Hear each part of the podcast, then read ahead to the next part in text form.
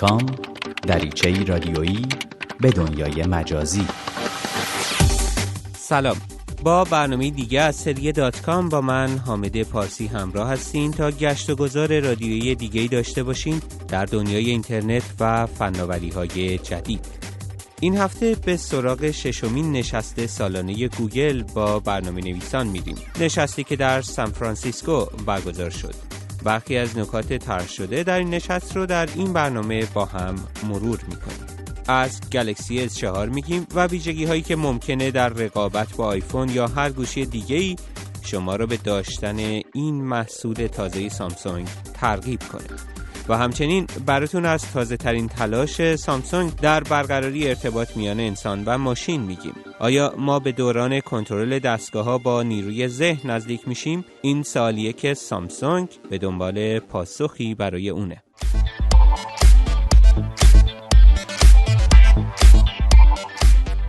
هفته که گذشت گوگل در سان فرانسیسکو میزبان برنامه نویسان و توسعه دهندگان تلفن های اندرویدی بود و سعی کرد افقهای پیش رو در فعالیتهاش رو برای اونها تشریح کنه. ششمین نشست گوگل با برنامه نویسان را هزاران تن به صورت حضوری یا از طریق ویدیو کنفرانس و صدها هزار نفر به صورت زنده از طریق یوتیوب دنبال می کردن. ویک گاندوترا معاون ارشد گوگل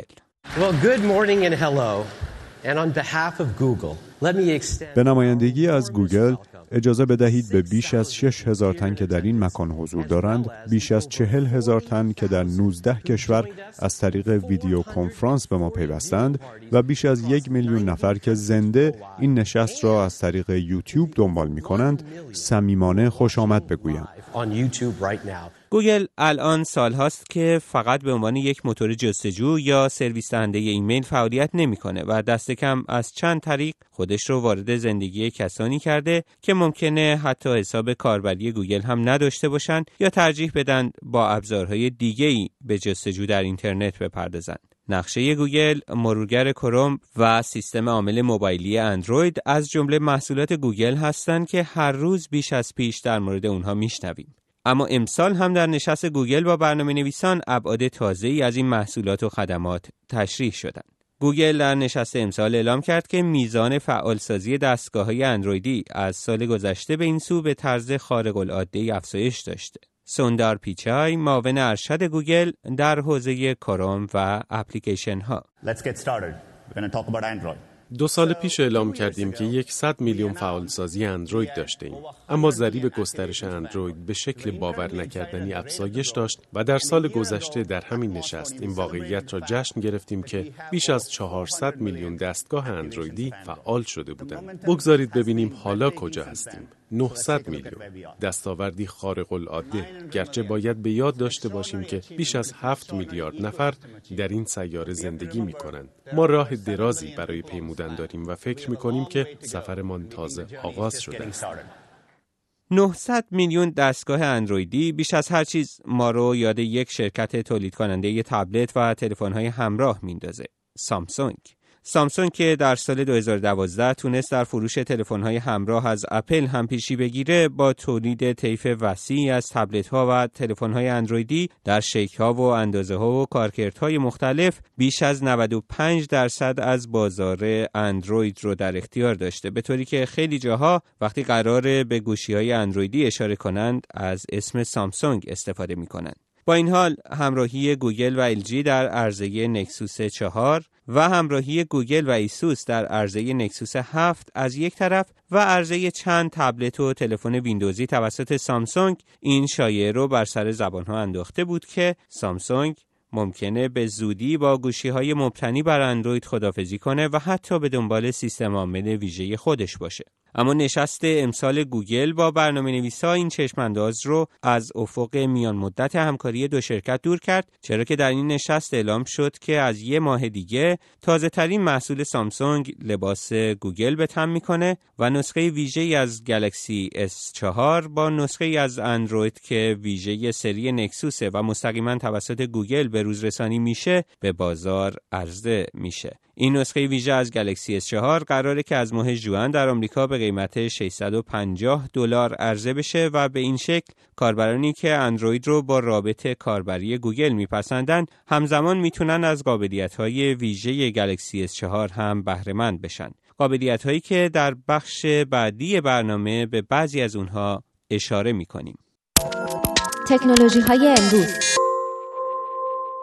اندروید داشته باشیم یا اس سامسونگ بخریم یا آیفون این بحث عمده که در چند سال اخیر میونه شیفتگان های هوشمند جریان داشته و هر وقت اپل یا یکی از تولید کننده های گوشی های اندرویدی محصول تازه ای رو به بازار عرضه کرده این بحث ها داغتر و داغتر هم شده. این روزها نوبت مقایسه گلکسی S4 با آیفون 5 و همه دنبال اون هستن که ببینن کدوم یکی از این ابزارها می‌تونه بیشتر پاسخگوی عطش استفاده از یک تلفن هوشمند در اونها باشه. سایت بیزینس اینسایدر در مطلبی به ده ویژگی پرداخته که گلکسی S4 از اونها برخورداره اما آیفون 5 هنوز اون قابلیت ها رو نداره ویژگی هایی که مهمترین اونها رو در این بخش مرور می‌کنیم گلکسی S4 به جای ریموت کنترل با یک المنت مادون قرمز داخلی گلکسی S4 به راحتی قابل تبدیل به یک کنترل از راه دور همه کار است که می‌تونین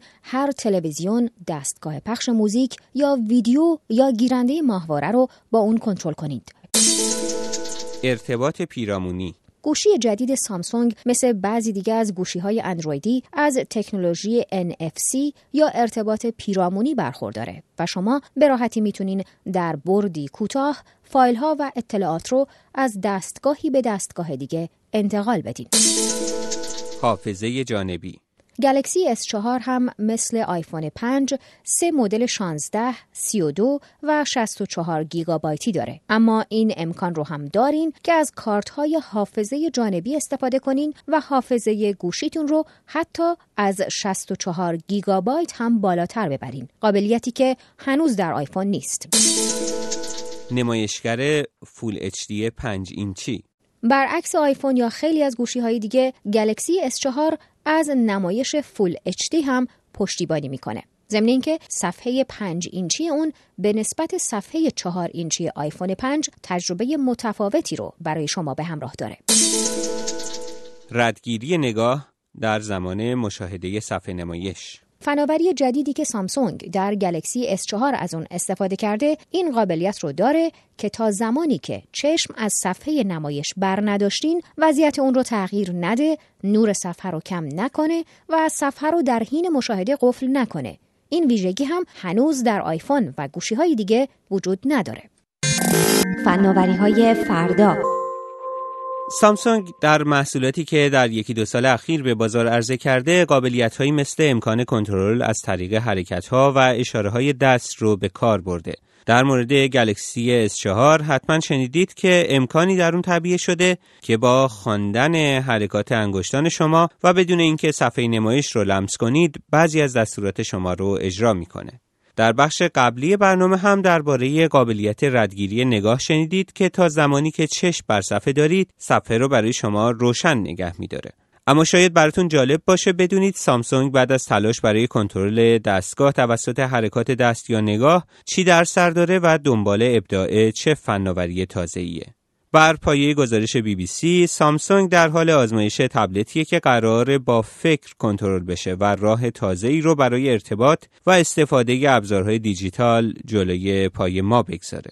سامسونگ به همراه چندین پژوهشگر آمریکایی در حال کار روی شیوه جدیدی از ارتباط انسان و ماشینه که از طریق اون کاربر با تمرکز بر یک آیکون چشمکزن روی صفحه نمایش امکان باز کردن یک اپلیکیشن رو پیدا می‌کنه. نکته جالب توجه اینجاست که پژوهشگران سامسونگ این پروژه رو با همراهی روزبه جعفری یک استاد ایرانی مهندسی الکترونیک در دانشگاه تگزاس پیش می‌برند. پروفسور جعفری همچنین روی کاربر پسندتر کردن کلاهی کار می‌کنه که کاربر برای کنترل دستگاه از طریق تمرکز فکر باید اون رو روی سر بذاره. کلاه فعلی متشکل از تعدادی الکترود و نیز مایعی که بین الکترودها و جمجمه کاربر قرار می‌گیره و آقای جعفری کار روی نسخه ای از این کلاه رو در دست داره که بینیاز از استفاده از چنین مایعی باشه. در پایان برنامه دیگری از سری دات کام هستیم در اجرای این برنامه همکارانم رضا ولیزاده، نوشین سید حسینی و امیر نیکزاد با من همراه بودند.